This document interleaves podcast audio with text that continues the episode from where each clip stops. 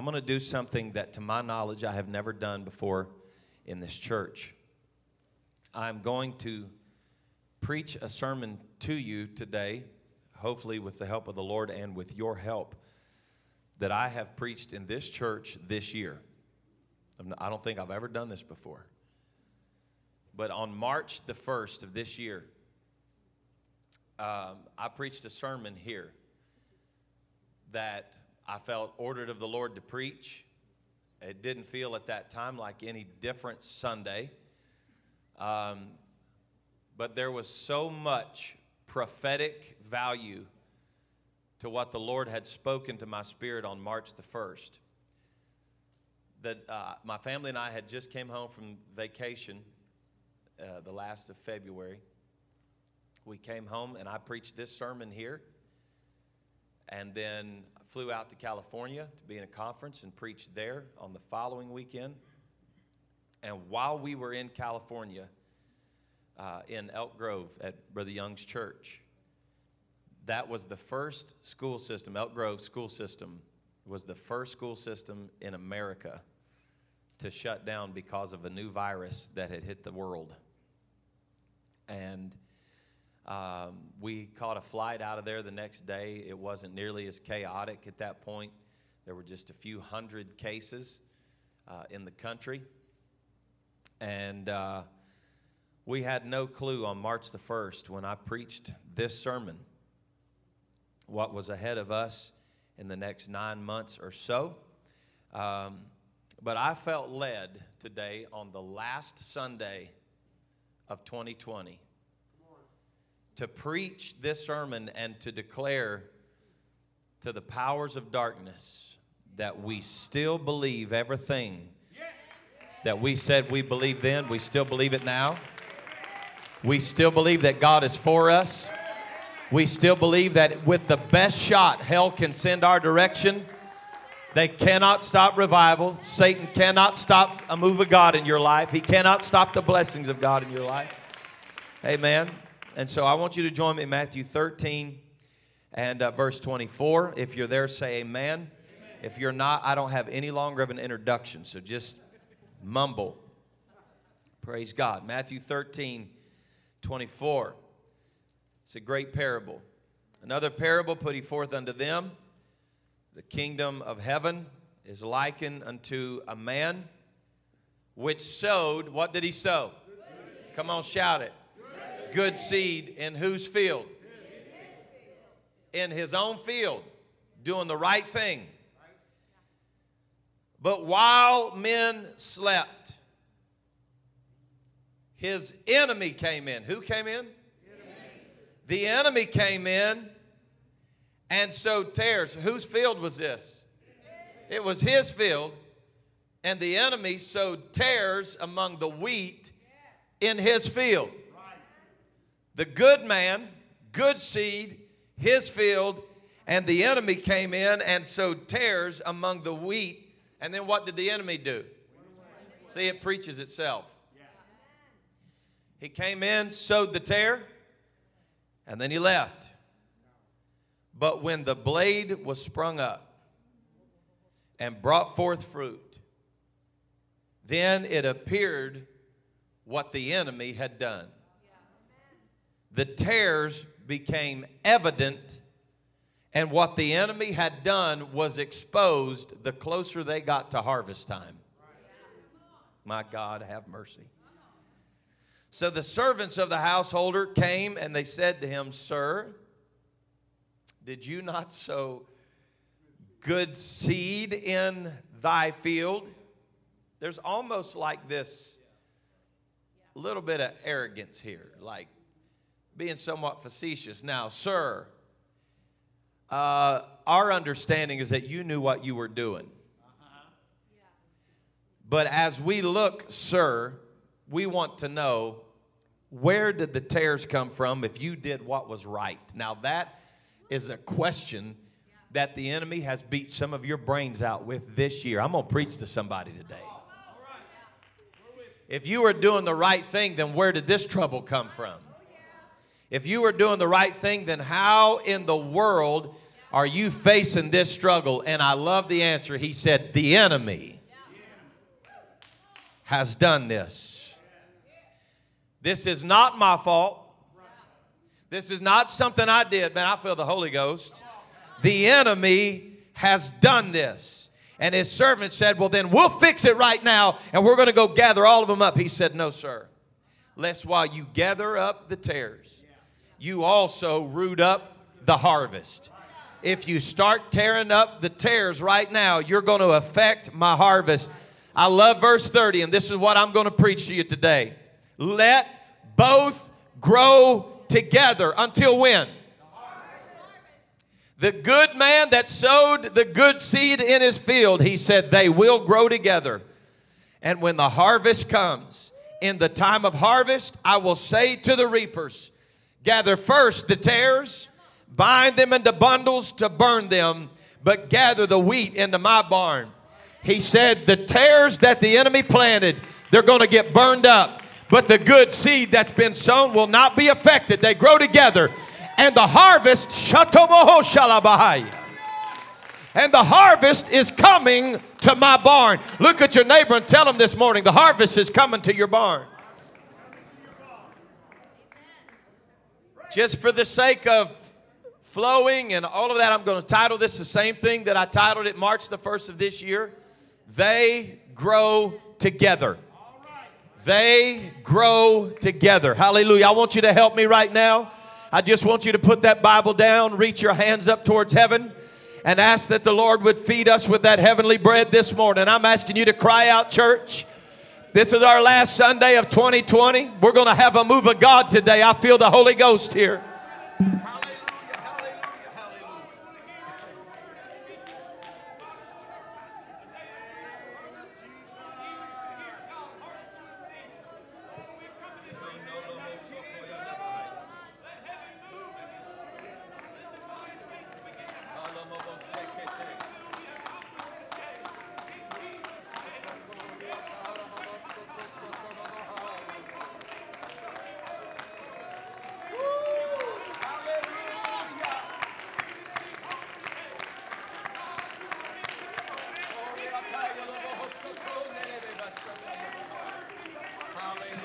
Hallelujah, hallelujah, Come on, I feel him here.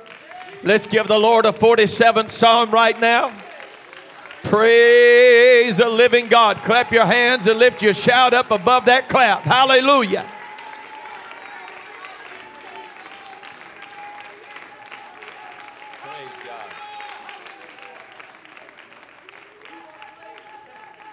May be seated. I want to begin by telling you today that sooner or later the word of the Lord will come to pass. And what I'm saying to you is if the Lord said it was going to happen, then it's going to happen. Every word that the Lord has put in the womb of this church, sooner or later it's coming to pass. The process of waiting in the middle is the most difficult time. It's that process between promise and fulfillment that is difficult, but it's also in that season that is the testing of your character as to whether or not you're just serving Him for harvest or that you're disappointed the seed didn't do what you wanted it to do. I believe with all my heart today that spirits of discouragement have whispered in the ear of every individual under the sound of my voice in this room today. I believe that this year, if you wanted to be discouraged, this was the year to be discouraged. Come on, you can get sad and sappy right here now. I'm giving you an excuse. If you wanted to be heartbroken, 2020 was the year.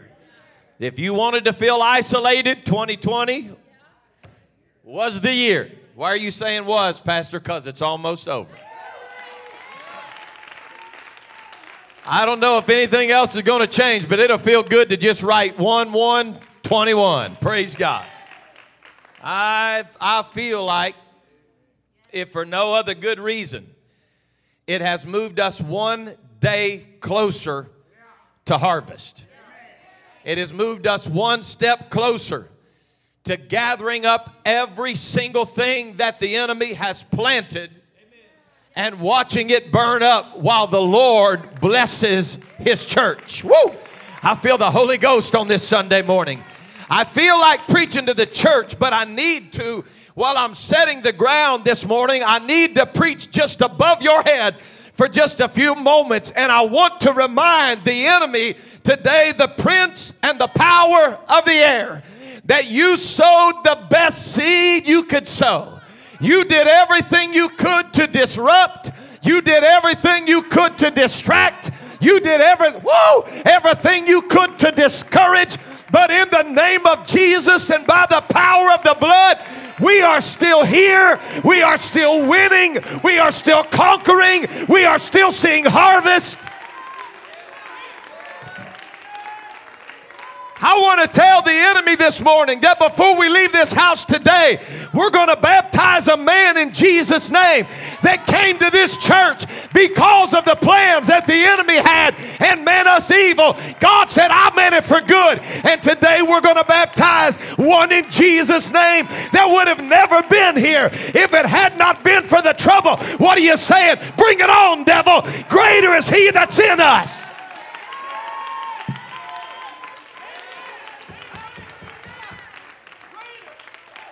If there's one thing we learn from the master of the house, one thing we learn from the master of the field, as Jesus shares this parable, there is a non stoppable principle that must get down in your spirit. Now, this is not going to be deep, but it's certainly worth rejoicing over. Here is the principle of the parable of the sower in Matthew chapter 13. The tares did not stop the harvest.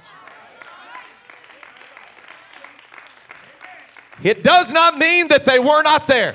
It does not mean that they did not grow with the wheat. It does not mean that they were not visible. It doesn't mean that there's probably a little bit that was affected in the process, choking the life out. But at the end of the day, there was enough harvest for that man to bring in the sheaves and to take them to his barn. You know what I'm going to tell you right now is that in 2020, we've had a few that have fallen by the wayside. But that I know, I know the enemy wants us to believe that the falling away is greater than the harvest that is before us. But I feel like reminding the devil again with a decree from God today that there is a sevenfold return that's coming to us, and everything that the enemy has tried to steal from us, God is going to steal back from the enemy and give us a return.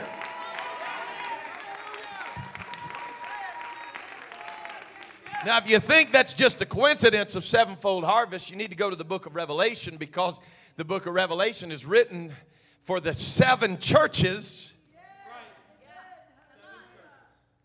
to see exactly what's going on in this end time vision. Now, listen, I know that we go to Revelation for our eschatology, we go to Revelation for our end time teaching. Yes, it's all there, we see all of it there. But the book of Revelation is not just an end time book it's honestly, it's not about the cataclysmic ending. If you look in your Bible, more than likely it's going to say the revelation of Jesus Christ. It is not to reveal to us, although we see it, what the beast is going to have power to do in the end time. It is not to reveal to us what the Antichrist and the spirit of Antichrist are going to take from us. The entire book is motivated by the fact that lit- literally understanding this vision no weapon that is formed against the church is going to prosper. We see the ploy, the plot, the plan, and everything that the enemy's going to do. We see the power that he's given. We see all of these figures and beasts and, and uh, seven heads and ten horns, wounded empires, resurrect. We see all of that. But what we see primarily is that there will be a church and there will be a rapture, and the church will be in that rapture, and there is a whoa, and there is a God that's going to take that serpent the accuser of the brethren and send an angel to him with a great chain and bind him up and cast him into a bottomless pit. I hate to ruin the story for you. I hate watching videos with people that ruin it or reading a book, you're halfway through the book and they say, oh, wait till you get to the end. And they won't let you wait till you get to the end. They ruin the end of the book for you. You're welcome. Let me ruin the end of the book for you. You're still going to stand if you want to. You're going to make it if you want to. If I've realized anything about my own personal resolve this year, it's the simple fact that if you really want to make it, you will. In the book of Revelation, there are seven churches. First of which in Revelation 2 and 1 through 7 is the church at Ephesus. We can call the church at Ephesus, if you would, the loveless church. Because the church at Ephesus had many admirable qualities, but one tragic flaw. Christ commended them for the good works that they had done. He told them, He said, I admire you for your perseverance. You have persevered. You have good discipline in the church that has been a safeguard against false teaching and false doctrine. But verse 4 reveals to us where they went wrong. Because he said, with all of the qualities that you have working for you, nevertheless, I have this against you that you have left your first love. Now, this is scary, but everything about the Ephesian church looked good outwardly. But it was that invisible world, the heart that was inside of them, that had left their first love. In other words, their mouth was in it, but their heart wasn't. And I'm afraid we have seen that spirit grip a hold of churches that even claim to know the truth. That on the outside they've got it together. They look like they're persevering, they look like they're defending false doctrine. But when you get down into their soul and their spirit, they're teaching what they've been taught and have never fallen in love. Woo. You can be seated. I'm telling you right now, you mark it down when, when, when, when I say this this morning, there is a danger in the 21st century church of regurgitating what you've been told and never falling in love with it for yourself. I'm going to tell you something that may blow your mind, but don't let it. There are men today in this movement pastoring so called apostolic churches that cannot even tell you why we believe in one God.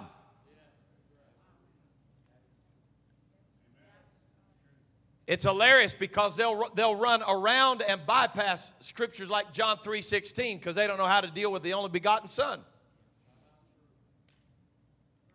They preach what they heard preached at camp meetings and conferences. And they don't, they don't even know scriptural integrity for themselves.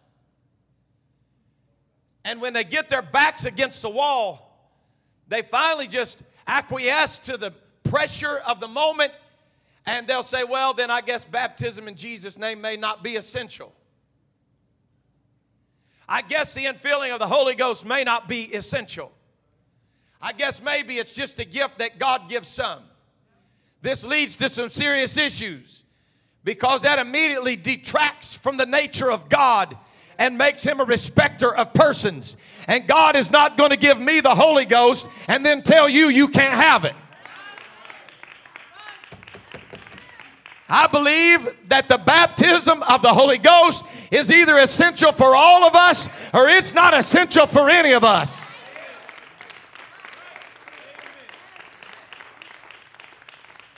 Now, the principle here with the church at Ephesus is if your heart's not in it, God has aught against you.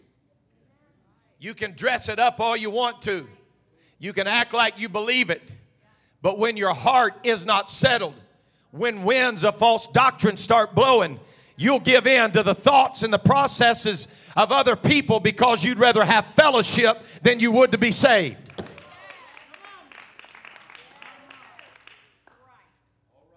That makes me want to run. The second church he deals with in the second chapter in verses 8 through 11 is the church at Smyrna. Now, there's something interesting. There's two of the seven churches that the Lord did not rebuke, and Smyrna was one of them. Smyrna is known as the suffering church. What's that tell you? If the suffering church had no rebuke, that means that a church that is willing to suffer and be crucified, God has nothing to say to them. It's something to me how people will automatically, just like a magnet, be drawn to prosperity doctrine. And they want to go where they're blessed. You watch people, it's hilarious. You let a church break out into a season of revival, and they'll uproot their families from good churches and go somewhere else where somebody will prophesy money on them. And they never get it. But the church at Smyrna was a church that understood suffering. Everybody wants to know him in the power of his resurrection. Yet very few want to ever talk about the fellowship of his suffering. What I'm saying to you is you cannot serve a resurrected Savior if that Savior was not crucified and buried in the earth. You cannot live in the power of the resurrection in the apostolic church if that church does not understand suffering and does not understand crucifixion. But we're so pitiful because, oh my, my. What are we going to do if the world looks at us and especially apostolic people look at us and say, man, those people are conservative? Well, that's horrible. Isn't that awful that somebody would look at you and say, you got, You're a conservative person? Well, don't you cuss at me. It's funny. Like people take pride in the complete opposite thing. Like, man, I ain't never seen anybody act like you do, and they glory in that. But when it comes to the church and they look at us and say, and you guys are just kind of like old fashioned, we're like, oh man, I've been persecuted. They said I was different than everybody else. Oh my God! What am I? Why, why does your church do that? Why does your church like that? And we always let the church take the fall. That's just because that's, that's just what we believe. Maybe that's what your grandma believed, or maybe that's what your pastor believed. But if you're not careful, Smyrna, you're going to take on the idea of the church at Ephesus, and it's going to become just an outward movement that you're not convinced in your heart. But when you got the spirit of Smyrna on you, it doesn't matter what happens to the outside. If you've got the heart convinced that every now and then life's not going to be perfect and you're going to go through some suffering and there's going to be some things that you're going to have to get through, but you know you will come through them. Come on. You're not going to walk away and leave the Lord because He wants you to walk Isaac up the mountain. You'll give God Isaac if that's what He wants. I love it. Because modern churches love to preach that He's a mountain moving God. And they never take the time to prove or, or preach or practice the idea that he doesn't move every mountain because he can. There's been some mountains in 2020 I wish the Lord would have moved. But he didn't move them. I told this to you a few weeks ago. I thought for sure if anybody was going to be exempt from the plague of Egypt that has hit our land, surely it would be the people of God. Right? And I say that with no bitterness in my mouth whatsoever. God's plan is bigger than mine, but let me be identified with the church at Smyrna that understood suffering is not a death sentence. There are worse things in this world than having to suffer. I would rather suffer through this life and know that I made it on the other side.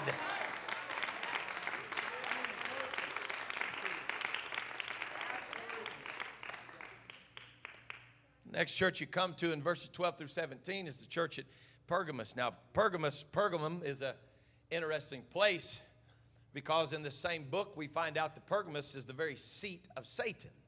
There's a couple things here. I'm going to deal with Pergamus and the church at Pergamus, but I think it's interesting that in the same book, the seat of Satan is identified as being in Pergamus, which is just south of Istanbul, Turkey. But I think it's very interesting that the seat of Satan is identified in Pergamus, but the opening of the book identifies that where the very seat of Satan is, there's a church. The dragon hands his power to the beast coming up from Pergamus, from the seat of Satan. All of this end time stuff that we're talking about, the spirit of the Antichrist, the, the mark of the beast, all of this that's going to transpire, it comes when the dragon hands over power from Pergamus. Yet at the beginning of the book, the Lord said, I want to send a word to my church that's at Pergamus. Can I tell you right now that it doesn't matter what the enemy has sown in Pergamus? There is. Woo, I'm telling you today that there is a church all over the world. There's a church in lands that we're not supposed to preach truth. There are churches in communist lands. There are churches in Muslim lands. There are churches in Hindu lands. The church of the living God is alive and well. But this is what John said to guard. Pergamus nicknamed Satan City. Why? Because it's the seat of Satan. Because of its paganism and idolatry. Listen to me when I tell you this, I want it to be crystal clear that the satanic stronghold at Pergamus, being the seat of Satan, was not identified by witches and warlocks, it was identified by paganism and idolatry. The very seat of Satan was not filled with horror movies. It was filled with disillusioned people who had replaced the power of God in their life with something that would never work, yet they were convinced that it would. Woo! Don't run just yet. Professing faith in Jesus Christ, to be honest with you, at Pergamus would have carried some severe consequences. The church, if you read, you understand that they they demonstrated their conviction and courage by its mere existence of being there. Yet idolatry had crept into the congregation. It was interesting what had happened, and I want this to be so plain today that nobody misses what I'm saying to you about the church at Pergamus. What John was saying through Jesus Christ, Jesus Christ through John, to tell the church at Pergamus is that the danger of the church at Pergamus is that they have acted like it was a sacrifice to have a church. And so they have told me, told the Lord that we've already paid the price by just existing. Oh my God. Lord, we put ourselves in danger just by existing. You know what? I don't want this to sound ugly at all, but I'm going to tell you something about the North American church. We're the biggest bunch of crybabies the kingdom of God's ever seen. We don't know anything about persecution. we don't know anything about it. You have never, ever, ever had your wife get her head decapitated right in front of you and your children because you refuse to stop believing. Yet we get this spirit on us that says, Well, Lord, look at what we do. I mean, look at everything we do for you. Look, I mean, you should be proud enough of us in the end time that at least we're still here. But the Lord said, My problem, problem with the church at Pergamus is that they have allowed the influence of idolatry and paganism to creep into their doctrine, and now they're a church that has a hybrid doctrine. They're not all Jesus anymore, but they've got enough of Jesus to still be a church. Oh. Son, it is quiet up in here right now. They're still considered the church, but their doctrine has become diluted because they yoked the gospel to paganism. Let me show you in verse 16. I'm going to give you the, the word for it. It quickly draws a stern rebuke from Christ. In Revelation 2 and verse 16, he says, Repent, or else I will come unto thee quickly and will fight against them with the sword of my mouth. Who will he fight against? The promoters of Balaam and the Nicolaitans. He said, I'm going to open up my mouth. He said, it only took one self proclaimed prophetess to corrupt the church. One self proclaimed prophetess that corrupted the church. You hear me today when I tell you that we are not so far away from corruption. And the problem is with the church at Pergamus is they allowed themselves to be corrupted the whole time in Jesus name. Maybe this was for a Wednesday night. Maybe you're starting to question why in the world I'm preaching this on the last Sunday night because it was powerful enough to carry me through nine months of disgust.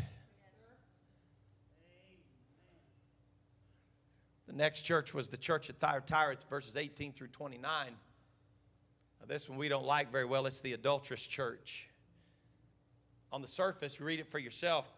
The church was commendable for its love, for its faith, for its service, for its patience. But verse 18 says, and this is something I'm not sure we want any piece of whatsoever, but Christ with eyes like a fire. Think about it with eyes like a fire, recognize their deficit. The one who searches the hearts and the minds pierced through their veneers and penetrated the problem immorality. According to verse 20, we see the disruption of the false prophecies that have corrupted the church and caused them to fall in love with things that the Lord never intended for them to fall in love with. I'm telling you right now that if we need anything in the earth, in the apostolic church before the coming of the Lord, we need to see the eyes of God again looking on His church it's all right with me if God reveals some things and jerks a cover back. That's what 2020 has been all about. Is God has been exposing to us that we're in love with other things.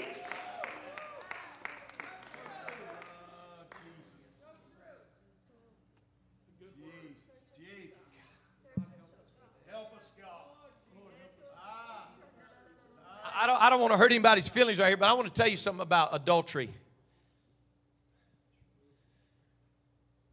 A large percentage of the time, I can't tell you it's 99.95, I can't tell you any, the exact number, but a large majority of the time with adultery, it's justified in the mind of the adulterer.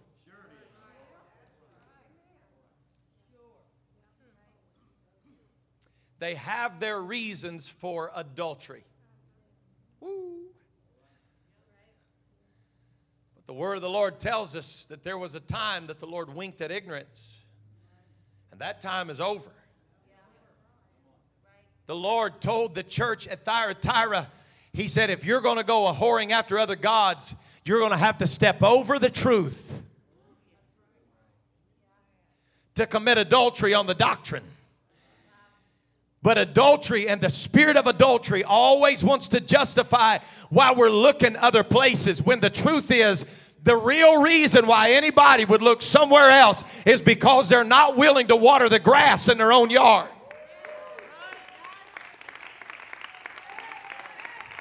I'm preaching good whether anybody believes it or not. I want to tell you right now, I can't blame my spiritual adultery on the fact that God has not been good to me.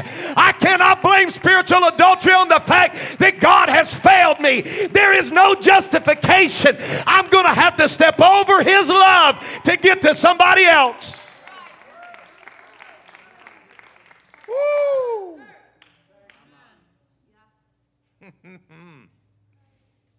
feel like for some reason this went better before. Oh, I'm just picking. Next church was the church at Sardis. For those of you that are in a hurry, you'll be happy to know this is five of seven. This is found in Revelation 3 1 through 6. The church at Sardis. Now, folks, this is the real deal. Sardis was the dead church. In this message, Christ refers to himself. You can read it for yourself in verse 1 as he who hath the seven spirits of God and the seven stars. I'm not going to jump off real deep. I want to tell you that the seven spirits represent the completeness of the ministry of the Spirit. In Isaiah, we find in 11 of Isaiah, verses 2 through 5, the sevenfold Spirit, the sevenfold working of the Spirit of God wisdom, knowledge, understanding, might. But the church at Sardis had shut the working of the Spirit out of their affairs. Has everybody got your seatbelt on? The lights were on. People were showing up. They were singing and they were preaching, but there was no working of the Spirit. Woo! God, this one feels heavy right now. If we're not careful, we're going to polish this thing up before the coming of the Lord and have the most polished services we've ever had and the least moving of the Spirit that the church has known since Pentecost. It's almost to me heartbreaking that people don't call us holy rollers anymore.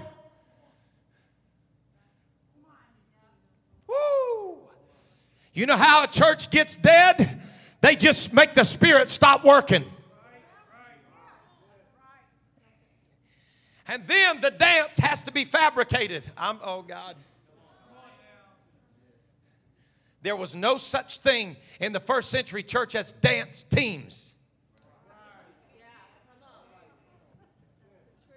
You know why we have dance teams in churches now? Because they don't dance in the spirit. Well, I don't feel like dancing. Do you think David felt like dancing every six pace on his way back to Jerusalem? All we've got to do to be a dead church is just stop letting the Holy Ghost move. Stop letting the Holy Ghost work. It used to be that was the thing that separated us from the rest of the religious world. Now we sing the same, we act the same, we dance the same. I'm telling you, I want to be apostolic. I want to have revival. I want to be a lively church.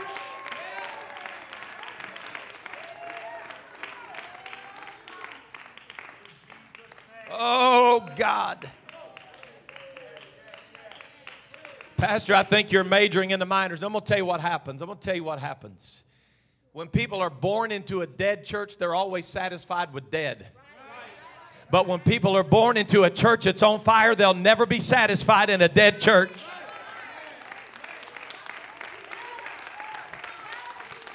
I love being in a church that at any given moment somebody will take off running, somebody will dance in the spirit, somebody will shout out loud. I am not intimidated by a lively church. Come on, I believe it's going to draw men. I believe it's going to draw men and women. I believe they're going to come to a lively church.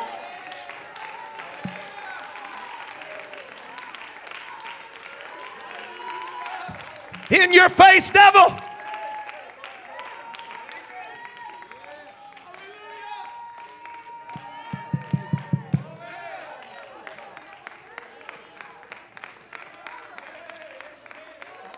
Woo!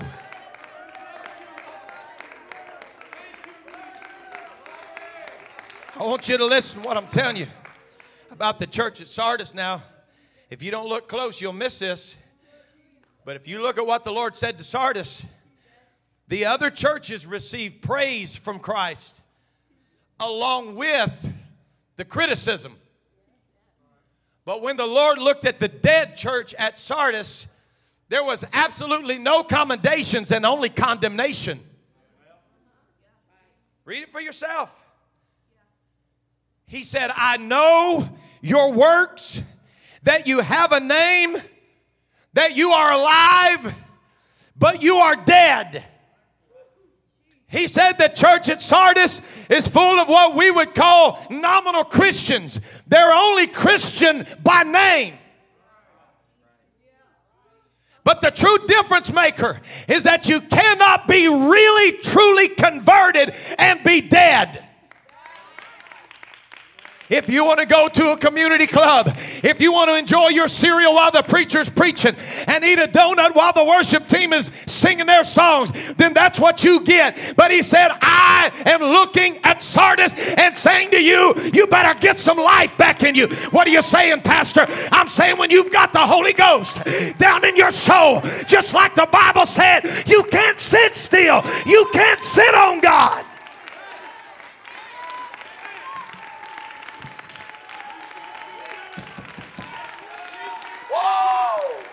I wish somebody would shout hallelujah.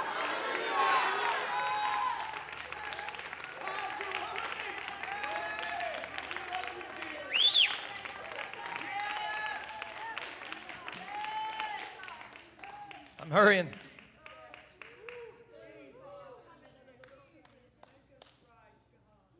He moves on. I wish I had time to stay there, but he moves on to the church of Philadelphia. Philadelphia was a faithful church. 7 through 13 of Revelation 3, you can read about it if you're taking notes. Christ commended the church of Philadelphia for four things. They had an open door, which I think there's some end time prophecy we need to understand about that. It's hard to move in a church with closed doors, so just keep that in your spirit. They had an open door they had little strength. They had kept the word of God. They had not denied the Lord. It's pretty strong. You got an open door. You've done much with your little strength. You've kept the word of God. And you have not denied the Lord. It says something about a church that just refuses to deny the power of the name. That's right. Now, the seventh church, verses 14, 14 through 22, they received some of the Lord's harshest criticism. It was the church at Laodicea.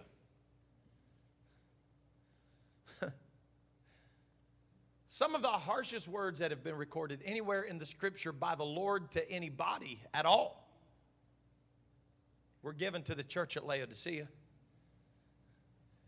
If you're in Revelation 3, just glance down there at verse 16. It said, This church makes me want to puke. Come on, am I in the word? Yes, sir. He said, There's something about this church. They can't decide if they want to be cold, if they want to be hot, Right. just lukewarm. Yeah. So I guess I'll spew them out of my mouth. He said, You're lacking in every way. You're compromising. You're conceited. You are Christless. What a church. Yeah. Oh my God.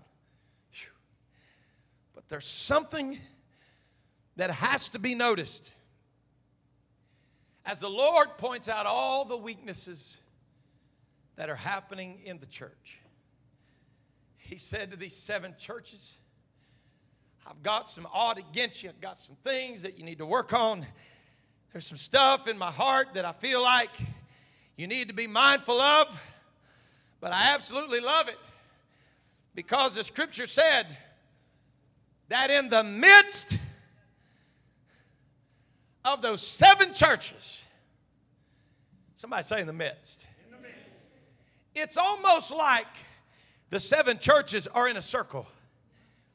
And right in the middle of the seven churches the Lord is working. You know why? Because trouble has never stopped the Lord. He said those seven churches have got some issues, but it's my church and there's work to be done. And the word said, right in the middle of all the church trouble, the angel of the Lord gets turned loose to the angel of the church. Right. Can I tell you right now that the supernatural will be greater than it's ever been in the end time church? Oh, yeah. We've got some problems, we've got some things we need to work through, but I believe the angel of the Lord is going to work through his church in the end time. It's going to grow together.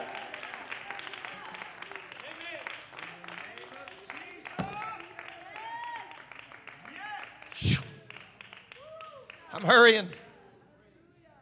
Seven churches didn't get it all right, but he was right in the middle of them working. That's what my Bible said. He was working in the middle of them.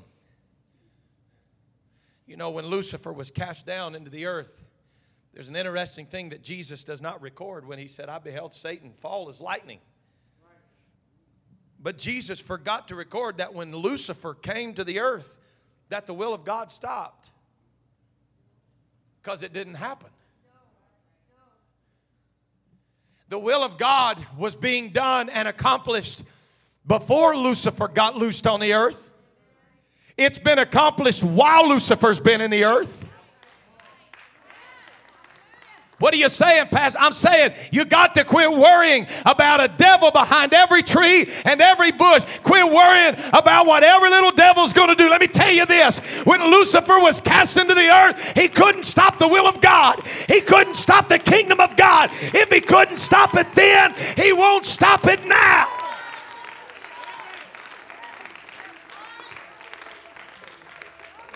I'm still preaching to the church, but I'm letting the devil know some things as well this morning.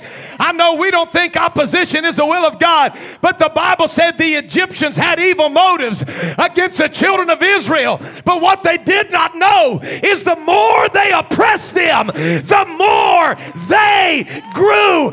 Devil, you have messed with the wrong church in 2020. I haven't lost my praise. I haven't lost my victory. I haven't lost my shout.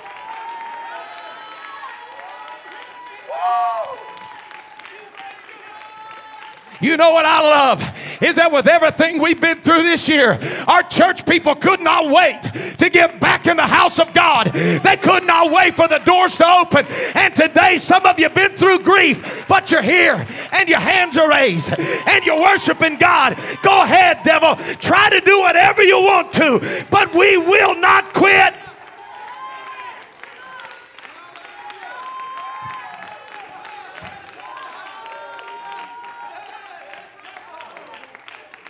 Some of us have the wrong concept. We think God's working because of the devil, and the truth is, He's working in spite of the devil.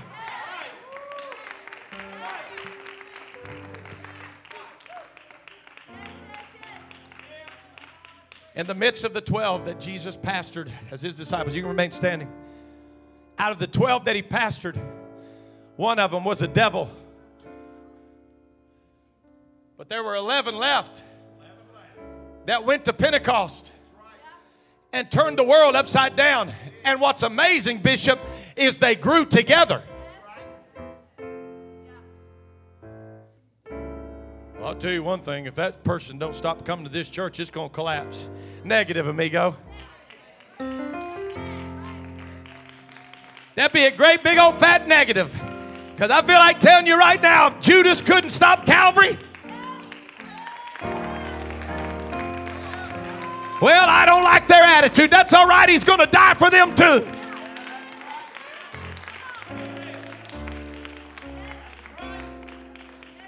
With this, I close. I need to help somebody today. I'm trying to hurry.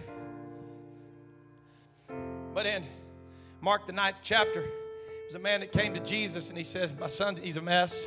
He's been cast himself into the fire. And he said, Lord, I love this. He said, Lord, I believe help thou my unbelief.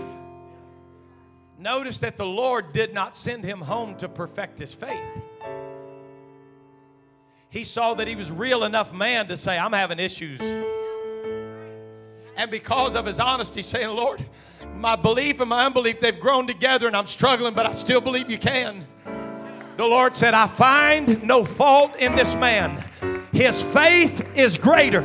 He found faith that he could work with. Listen, the unbelief was as present as the belief, but the unbelief was not powerful enough to stop the faith.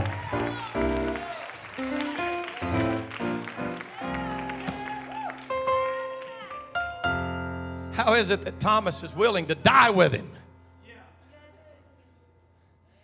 And then he's like, I don't know, I don't know what I should do. Until he beheld. Now, what if the Lord would have looked at him and said, Nope, I'm not going to show you anything? That's not the nature of God. I want to tell you right now, I've preached this before, but I don't believe Thomas was doubting. I believe that he was struggling with his faith because he was there when he left. He was there when he died. He saw that happen. He hadn't seen him resurrected yet. He said, I want to be sure this is a real deal. I'm trying to sing. I want to know for sure. How is it that you wrestle like that sometimes? It's because you're a human being. But know this that belief and unbelief, they're going to grow together. If you'll find enough faith in you today to say, Lord, 2020's been tough, but 2021 is going to be the greatest year of my life. I give myself to your plan. I give myself to your cause. I give myself to your kingdom. God, I'll do whatever you want me to do.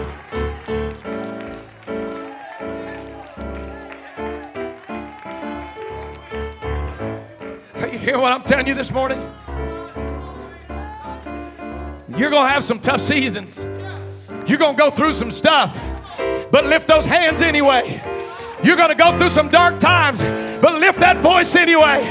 Come on, he's going to do his best to take it away from you. But you need to let the devil know you didn't give me my joy, and you can't take my joy away.